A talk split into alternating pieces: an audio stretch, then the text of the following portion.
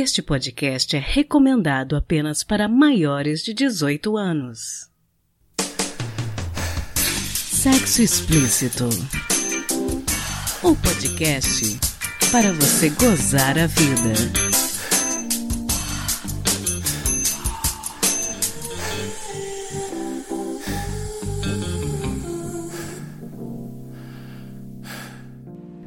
Entrevistada de hoje passou por situações de trauma, então fica aqui o aviso de gatilho para suicídio e violência.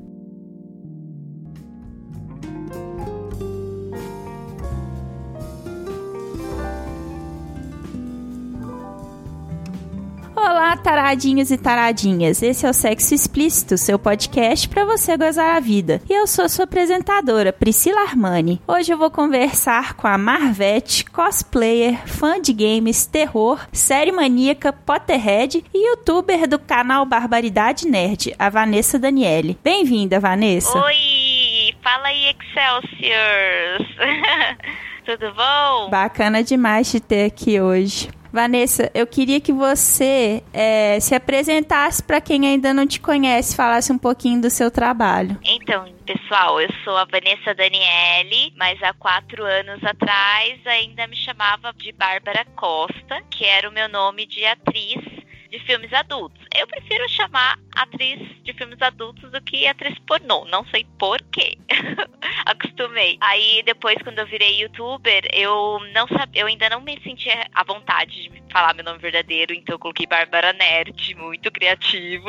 Criei o canal Barbaridade Nerd. E depois de três anos de terapia, eu passei a revelar meu nome, Vanessa Daniele, e agora é só Vanessa Daniele. E aí a Bárbara realmente ficou no passado. Hoje eu levo meu canal e minhas redes sociais como hobby, porque eu gosto muito do universo geek, games e também é, trabalho numa agência de publicidade. Nesse tempo que eu, que eu me aposentei, eu pude me formar na faculdade, fazer vários cursos, estágio, e agora eu trabalho conectando marcas a influenciadores. Sensacional. Eu queria que você contasse um pouquinho de como que começou esse seu interesse pela mídia, pela indústria do entretenimento, videogame, universo geek, eles sempre foram parte da sua vida? Sim, sempre foram parte da minha vida nem assim, desde de criança, a criança, hoje, hoje em dia a galera da minha idade, eu tenho 31, nós estamos numa fase muito gostosa, que é uma fase o quê? Nostálgica. Muita coisa pra gente é nostálgica. Games do PlayStation 1 ou games do Atari, games do Mega Drive, Dynavision, que foi meu primeiro videogame, é, são coisas que a gente lembra a nossa infância. E eu, pelo menos, tenho dificuldade com jogos novos, mas eu não desisto, eu sou persistente.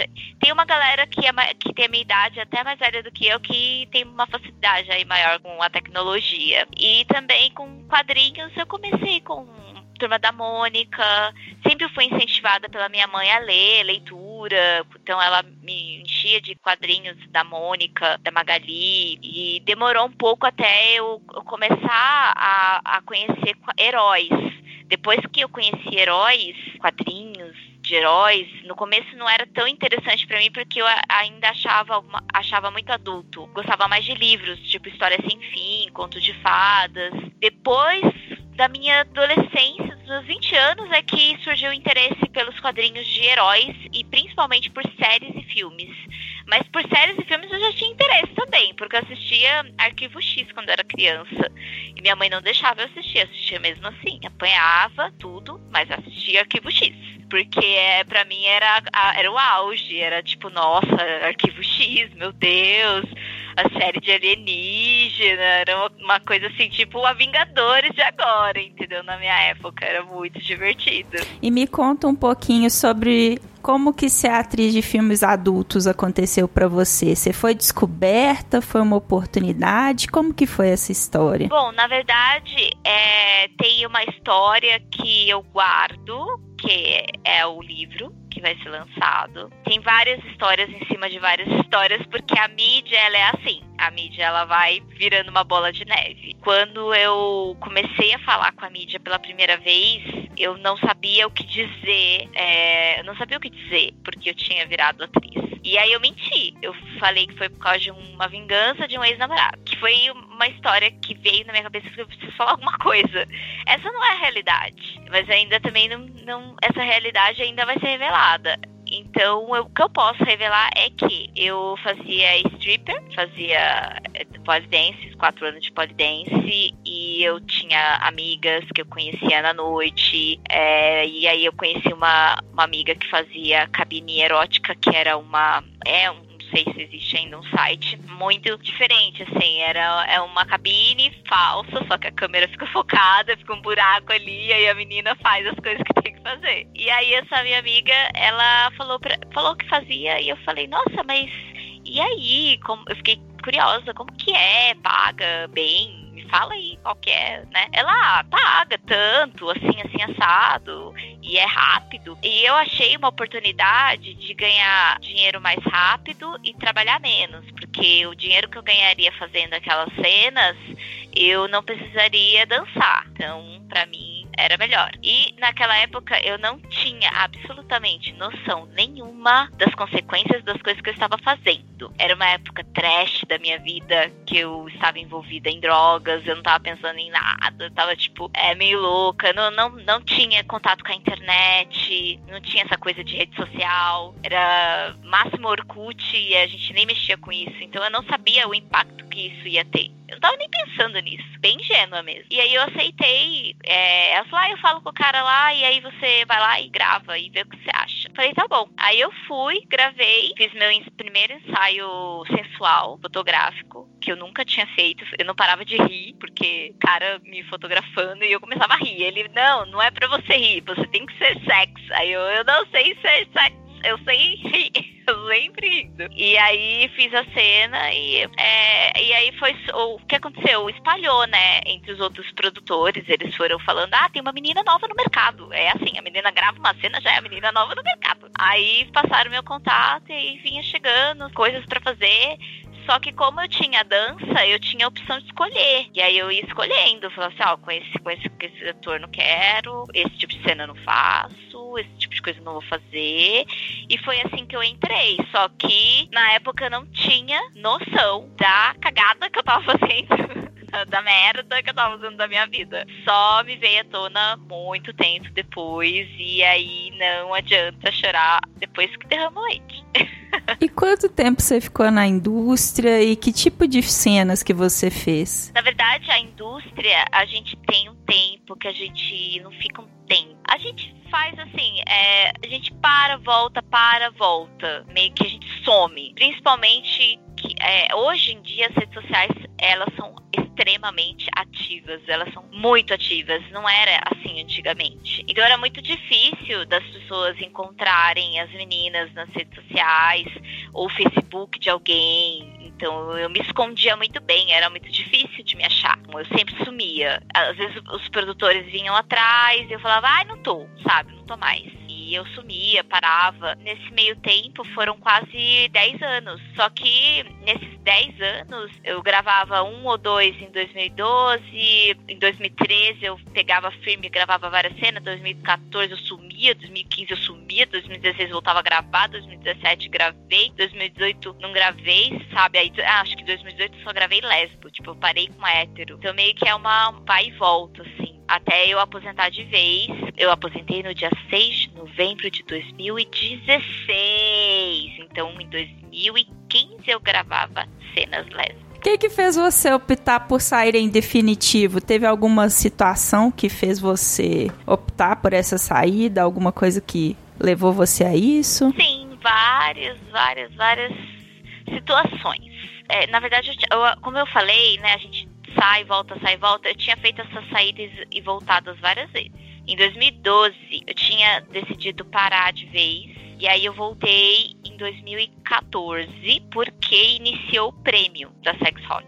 E eu não sei porque eu queria ganhar aquele prêmio. Eu não sei porquê. Acho que é porque eu ainda não tinha contato com as redes sociais, haters nem nada. Porque se eu tivesse, eu não, eu não teria voltado. Eu teria visto o, a quantidade de coisas horríveis na internet que é hoje e eu teria desistido. Porém, como eu não havia visto, eu arrisquei. E eu, eu arrisquei porque eu queria ganhar o prêmio. Porque naquele momento eu achava importante ganhar o prêmio. Eu, eu comparei o prêmio Sex Hot com o AVN, que é o prêmio internacional, né? O, o AVN é a premiação internacional de prêmios adultos. Tinha também problemas, claro, como depressão, problemas familiares, estava passando por um momento delicado da minha vida, que em 2012, 2012 até 2014, que eu tinha parado, era porque eu estava num relacionamento que eu acreditava que ia dar certo e deu a maior merda da minha vida. E eu pensei, nossa, agora é o fim, posso me matar. E também outras coisas envolvendo família. E aí eu fiquei é realmente muito depressiva, muito deprimida e agarrei essa oportunidade de vencer o prêmio e talvez fazer fazer alguma coisa na mídia, começar a trabalhar na mídia, escrever um livro, fazer alguma coisa assim, aposentar finalmente, que era o que eu queria assim de vez, né? E aí foi o que aconteceu. Só que eu planejei uma coisa e aconteceu outra. Quando eu planejei sair, eu optei por sair depois que eu ganhasse o prêmio. Só que eu fui indicada em 2014 e não ganhei. Fui indicada em 2015 não ganhei. Aí eu fui indicada em 2016 e aí eu ganhei. Eu ganhei em agosto. Em novembro, aí eu, eu, eu já tava com tudo planejado para lançar o canal. para fazer. Para falar, galera, ó, é, agora ganhei o prêmio, aposentei, vou virar youtuber. Tchau sabe? E aí foi o que aconteceu, foi o que eu fiz. Foi exatamente assim. Só que se eu tivesse ganhado o prêmio em 2014, isso teria acontecido em 2014. Só que eu não, não ganhei em 2014, não ganhei em 2015. O ano que aconteceu foi 2016. E aí foi o ano que eu aposentei. Entendi. Então, para você, o YouTube foi meio que uma alternativa natural depois que você deixou de ser atriz, né? Foi a partir daí que surgiu a ideia do canal? Isso. A ideia do canal já havia surgido antes. Só que eu não tinha noção do que era ser youtuber, do que era influenciador, do que era tudo. Eu não sabia o que era nem monetizar canal. Então, quando eu virei youtuber, eu virei youtuber assim. Eu criei uma conta e aí fui virando youtuber. Fui aprendendo tudo na raça ali. E aí, quando eu tinha. Eu fiz um pé de meia para me segurar. Eu morava com uma amiga naquela época, a gente dividia apartamento, era caro. Então eu, eu saí, fui morar com a minha mãe, no apartamento que é da minha mãe, que eu juntei para mim e pra ela, que é o nosso teto. E aí eu pensei, vou ficar aqui na casa da minha mãe até eu ficar rica, me milionária com o YouTube, que eu achava que era isso, né? Que eu ia ficar milionária com o YouTube. E só que não. E aí eu fiquei na casa da minha mãe por um tempo fazendo, é, gravando os primeiros vídeos eu tive consultoria do, de um amigo que trabalha com marketing de influência há 10 anos, mais de 10 anos é know-how nisso, que me deu dicas de como é, posicionar a câmera e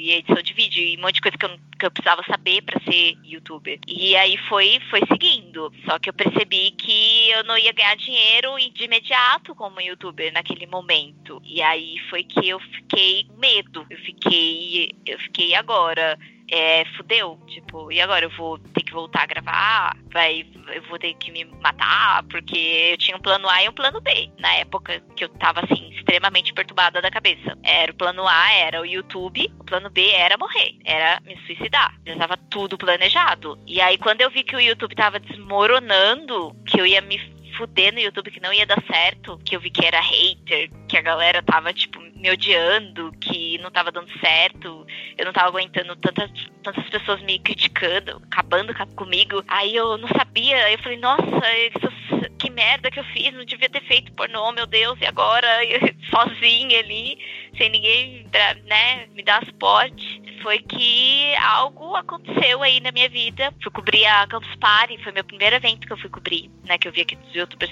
cobriam o evento, né, faziam cobertura de evento. Então eu conheci meu marido nessa cobertura de evento. Precisei de um auxílio ali para entrevistar uns youtubers famosos. Meu marido trabalhava nesse stand. Aí eu fui lá pra galera lá e aí, oi, gente, eu sou a Bárbara e eu gostaria de ajuda. E aí eu fiz amizade. E aí a gente acabou pegando, trocando contato, saindo. E foi isso que saiu do trilho, foi isso que mudou minha vida que bacana demais que você, né, conseguiu sair disso. Mas eu tô ouvindo você falar e tô pensando aqui. Você acha que você enfrentou mais machismo, mais preconceito das pessoas quando você ainda era atriz ou quando você se tornou youtuber? Na verdade, as duas coisas. Eu sempre sofri machismo, porque primeiro eu nasci mulher, e sempre sofri preconceito porque nasci mulher e pobre. E minha mãe sempre limpou casa de gente rica. A diferença é que depois que eu passei a ter um contato com a internet, a trabalhar com a internet e me expor na internet, isso se tornou evidente de uma forma é, é, escrachante. Ai meu Deus! Sabe? Pesou como se tivesse Sabe aqueles desenhos animados onde cai um peso, aqueles pesos em cima do. esmaga desenho? Eu senti isso. É, eu sentia sempre o preconceito, sentia sempre o machismo. Para mim era algo completamente normal. Depois que eu passei a trabalhar com a internet, foi, um, foi muito forte. Eu senti muito forte é como o mundo inteiro sendo uma outra, uma outra pessoa no meio da sua vida sendo machista, sendo preconceituoso, né? Você acaba acostumando. Nesse mundo é assim. Mas a internet inteira sendo preconceituosa e machista, de primeira, é um baque muito grande que se leva. E, e isso, isso me levou também a seguir muitas páginas é, sobre movimento feministas, ler sobre filósofas feministas, pessoas que defendiam o lado da mulher, para tentar me confortar, para me sentir de uma forma acolhida, é, porque é bem difícil você só, você só ser atacada.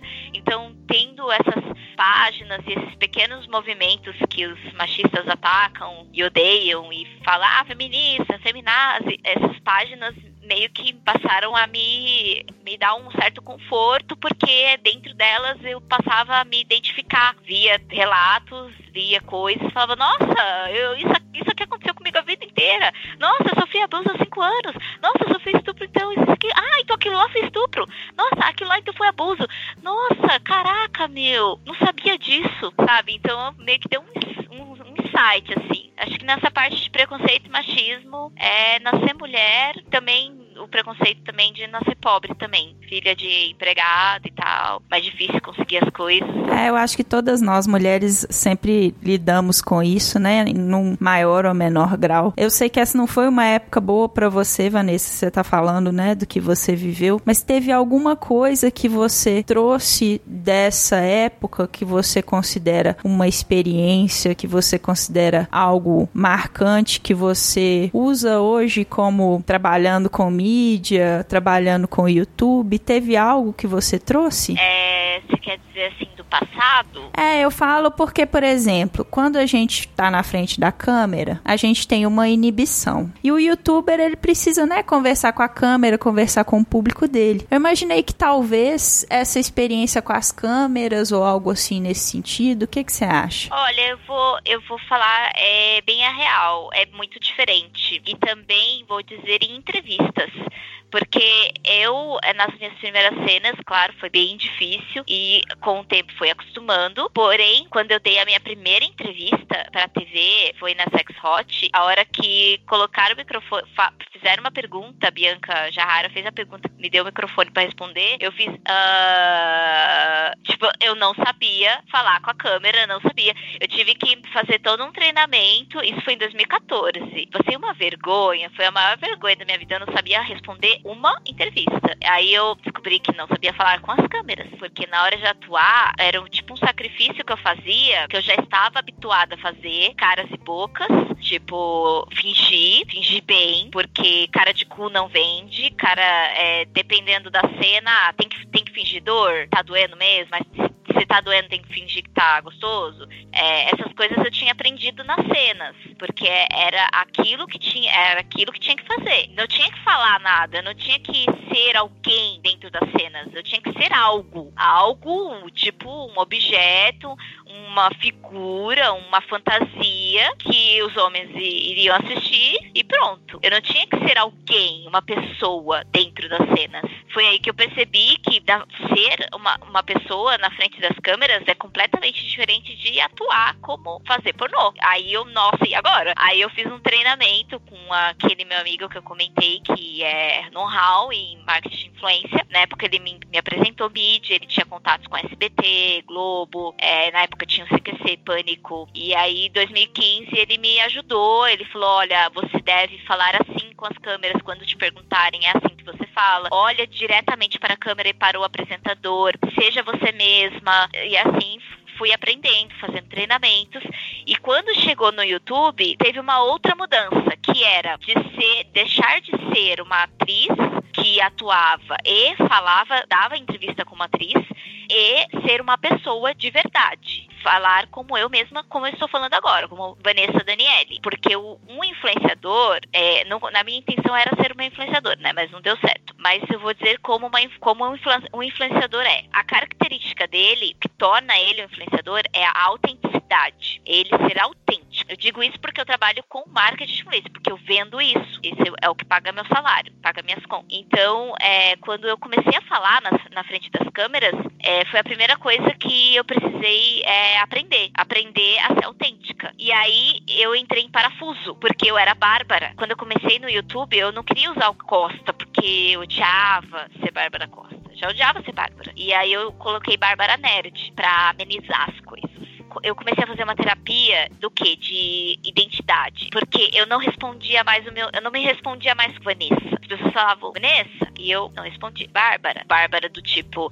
uma Bárbara qualquer. Eu, oi? Ou então a pessoa perguntava qual é o seu nome? Eu, Bárbara. Aí a pessoa olhava pra minha cara, porque às vezes tava com uma RG na mão, era no médico. Não, eu falei Bárbara porque eu tava pensando numa amiga, mas meu nome é Vanessa, que tá no RG aí. Então eu precisei fazer uma terapia, tratamento psiquiátrico, no qual eu tomei uma medicação, comecei com medicações fortes, duram quatro medicações, duas de manhã, duas à noite. Durante três anos eu guardo as caixas como prova, todos os comprimidos que eu tomei, para voltar a ser Vanessa. Não só voltar ser Vanessa, mas ser eu mesma. Que eu gosto. E agora? É, tudo bem, eu, eu gosto da, do mundo geek. Disso eu, eu, nunca tive dúvida, mas e outras coisas? E a minha sexualidade como Vanessa? E, e eu como Vanessa na vida pública, na faculdade, quando eu entrei na faculdade, quando eu voltei né, na faculdade para me formar dessa vez, é, e, no, e voltando ao mercado de trabalho, como eu vou me portar? Como eu vou falar com as pessoas? Precisava muito disso. E isso aconteceu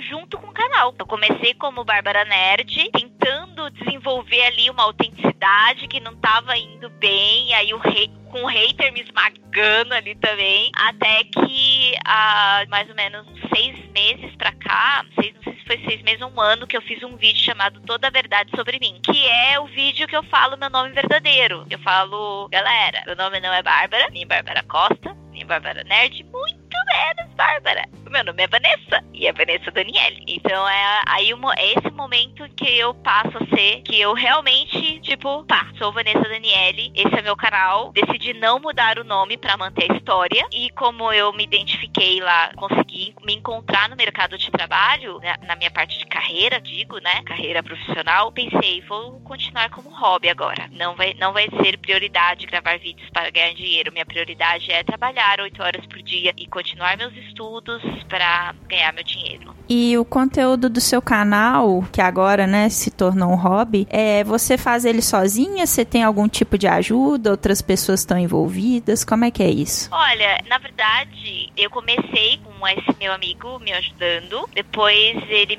me, ajudou de novo, conseguindo um estágio, meu primeiro estágio, numa agência mega importante, onde eu aprendi, eu ganhei uma mega experiência, me ajudou a estar onde eu estou agora. Mas assim, eu não tenho uma equipe eu tenho meu marido e tenho meu editor que ele é assim, quando eu tenho uma grana, eu pago, ele me ajuda. Quando eu quero editar vídeos mais assim, que eu quero que esse vídeo seja editado, ou gameplay, que eu acho mais difícil. Mas o resto é tudo eu e o Daniel, meu marido. A gente faz tudo é, sozinho. A gente, é, ele montou o PC, ele, ele gosta muito de games, a gente tem muita afinidade com isso. Ele joga também, ele gosta de ir nos eventos, ele gosta muito do canal, ele gosta muito das redes sociais, ele acompanha, ele ajuda, é, ele leva o peso também, né, de ser o marido de uma ex-atriz pornô, que é, infelizmente, criticado por muitos e admirado por outros tem uma balança aí. Eu não tenho uma equipe, essa é a realidade. Principalmente agora que é um hobby. Eu tenho certeza que se tivesse virado mesmo, assim, virado um, o canal tivesse virado, tivesse subido para 100k, chegado a um milhão, eu teria uma equipe, porque daí eu teria o AdSense para contratar pessoas para cuidar de tudo, de ações e tudo mais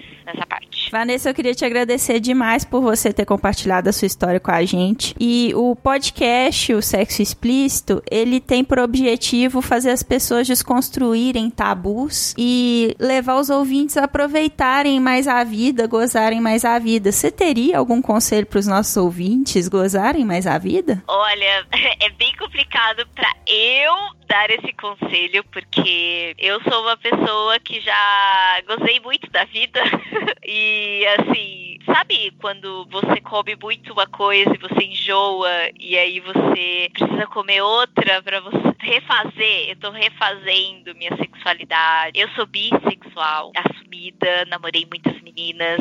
Conselho que eu gostaria de dar seria sobre mais sobre essa parte de sexualidade frágil. Eu acho que as pessoas estão muito preocupadas em ser héteros e, e não ser héteros. Eu acho que isso atrapalha um pouco a sexualidade das pessoas. Acho que tem muita gente preocupada em não deixar fluir isso, em não, sabe, principalmente os homens, e muito preocupado em ah, sou, sou macho, ah, sou, sou hétero, tá me tirando. Acho que tá, tá na hora um pouco de desconstruir isso também, além da sexualidade. Eu acho que tá na hora dos caras começarem a tacar o foda-se e, daí se ele achar outro cara bonito, e daí se ele achar outro cara atraente, isso, isso não significa que ele seja exatamente gay, sabe? E também, se for, qual o problema? É, e mulheres também não terem preconceito com essa parte. Eu acho que, eu, na minha opinião pessoal, todo mundo é bi, é todo mundo é bi, e todo mundo é bi, e todo mundo é bi. E um dia isso vai ser, sei lá, pode ser daqui a mil anos, um dia isso vai ser real, real, real, oficial. Todo mundo bi. Não vai existir esse negócio de hétero, não hétero, não vai existir essa coisa de sai pra lá, esses preconceitos todos. Acho que o meu conselho é começar a desconstruir isso também porque até porque pode ajudar na relação. Tem muita gente aí que está presa em relações,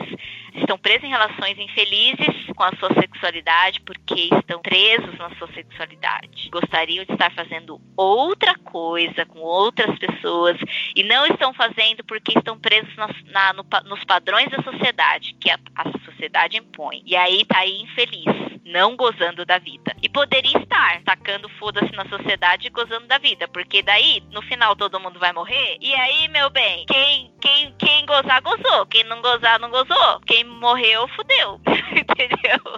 Tipo, quem morreu e não gozou da vida, porque ficou preocupado com o que a sociedade ia falar, se ferrou. Entendeu? Então, esse é o meu conselho. Repense bem a, a sua sexualidade. Se você tá preso em alguma coisa, em alguém ou em coisas, seja sempre aberto com as pessoas com seus parceiros, seja sempre aberto, não tenha medo de falar o que você curte, o que você gosta. Seja a lambida nas pregas que você queira, mas fale, quero que lamba meu cu. Eu não gosto de lamber meu cu, mas tem muito homem que gosta e tem medo de falar. E olha, eu aconselho a falar. Mesmo que a parceira fique assustada, sabe? Mas fale e pergunte pra parceira o que você quer que eu faça. É esse meu conselho. Ah, eu acho o conselho maravilhoso, maravilhoso. Comunicação é tudo. Você quer deixar os seus contatos, Vanessa? É, na verdade, é só é, o meu Instagram, é tudo Barbaridade Nerd. Pra me achar é só pesquisar Barbaridade Nerd no Instagram, Twitter, Face e na Steam, pra quem curte jogos e também no canal Barbaridade Nerd. Só pesquisar Barbaridade Nerd. A Bárbara Nerd não existe mais, né? Barbar... É, eu deixei como Barbaridade Nerd, mas tá tudo especificado. Eu me apresento sempre como Vanessa Daniele. Sensacional. Vou colocar também as redes sociais e os links da Vanessa na descrição do episódio. Muito obrigada, viu, Vanessa? Ah, obrigada a você pelo convite. Um grande beijo para todos vocês.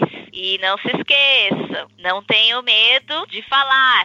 É engraçado, as pessoas têm mais medo de falar do que foder, que, que parece mais fácil de fazer. E eu acho que é mais fácil você falar. Mas tudo bem. Ah, maravilhoso. Tá Valeu. Obrigada. Beijo. Beijo. Tchau, tchau. Tchau.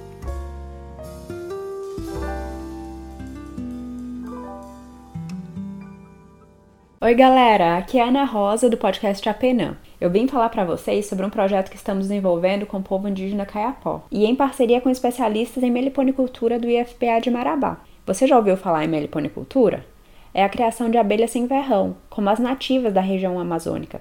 Para os Caiapó, as Meikangate. E eles querem desenvolver esse projeto para produzir o mel da forma mais sustentável possível. Essa é a melhor forma que temos de enfrentar o caos climático, o desrespeito às comunidades indígenas e, por consequência, as queimadas na Amazônia. Esse projeto é importantíssimo para a biodiversidade amazônica e importantíssimo também para a comunidade indígena, que trouxe esse interesse para a conversa e está muito entusiasmado em ver o projeto. Agora venho pedir a tua colaboração no nosso financiamento coletivo que abrimos no Catarse. catarse.me barra Indígena, tudo junto. Lá você vai encontrar mais informações sobre o projeto. Um grande abraço! Se toca no último episódio, eu dei uma dica para vocês de quadrinho erótico com autores franceses. E essa semana, continuando nossa viagem pelo mundo, eu quero falar com vocês a respeito de Giovanna Cassotto, quadrinista italiana nascida em 1962 em Milão, que infelizmente ainda é pouco conhecida no Brasil. A Giovanna é um dos grandes nomes do erotismo nos quadrinhos e merece ser mais divulgada e apreciada que Milo Manara e Guido Crepax, autores homens que por muito tempo praticamente dominaram a seara dos quadrinhos eróticos. Eu comprei recentemente o Giovaníssima, coletânea de HQs eróticas da Giovanna e que é recheado de histórias picantes, para ler com uma mão só. Eu adquiri o meu exemplar pelo site da Amazon e paguei R$ 47,94 pela edição de capa dura belíssima. Subvertendo clichês eróticos, a autora retrata mulheres poderosas, protagonistas das próprias histórias, muito voluptuosas e sexys. Segundo a desenhista, os enredos são inspirados em suas próprias fantasias e experiências. Além disso, a Giovanna desenha suas protagonistas tendo como base o próprio corpo. E nisso ela me lembra a Frida Kahlo, que dizia que pintava a si mesma por ser o assunto que conhecia melhor. Então, a minha recomendação é que você abra um bom vinho, coloque uma música relaxante ou acenda aquele incenso preferido e se acomode bem. Goste você de pau ou de pepeca, Giovaníssima é uma leitura leve que eu recomendo muito. Aquela coletânea para ficar na cabeceira da sua cama. Quem conta um conto? O conto que vocês vão ouvir hoje se chama teu olhar me acalma. E foi escrito pelo Frederico Elboni e publicado no site EOH. Diferente de outros contos, ele fala de um amor mais sereno e tranquilo. E eu acho que combinou demais com o sotaque delicioso do nosso herói, o paraibano Jorge Flávio Costa, analista de TI e co-host do SciCast e do Hackencast. Vou deixar na descrição do episódio os contatos dele e o link para o texto. Agradeço demais ao ao Jorge por ter topado participar. Para os meus demais narradores, os heróis dos meus contos eróticos, meninos, não fiquem ansiosos. Quando o conto de vocês for ao ar, eu vou avisá-los. Não precisam ficar tensos pensando: ai meu Deus, minha gravação não deu certo, não rolou, ninguém me ama, ninguém me quer. Isso não é verdade, tá bom? É porque eu tenho pelo menos mais uns 15 contos para editar e encaixar em programas. A vez de vocês vai chegar. E hoje é a vez do Jorge com Teu olhar me acalma.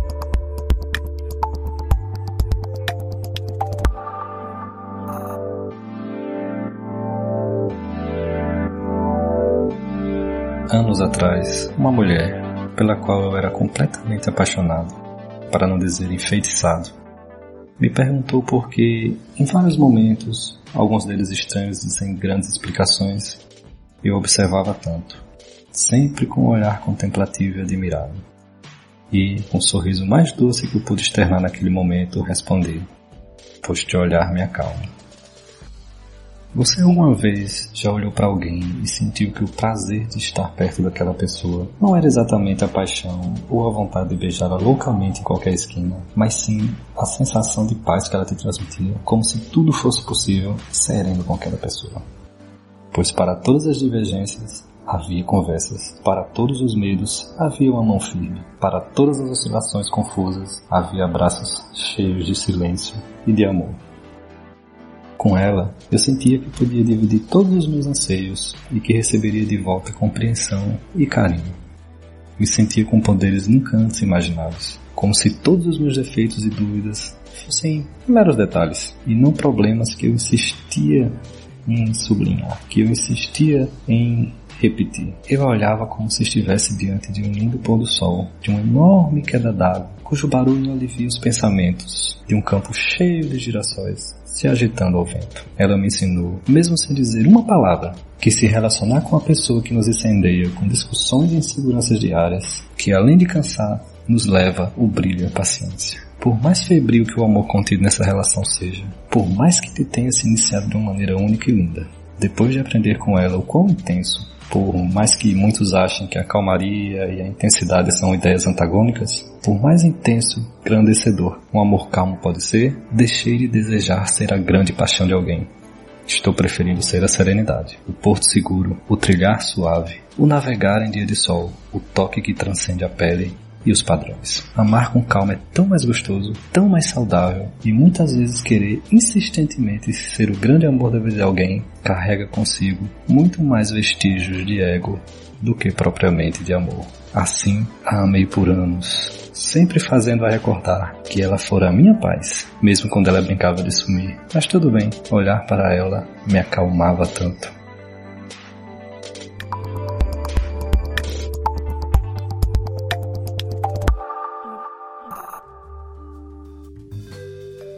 E esse foi mais um episódio do podcast Sexo Explícito.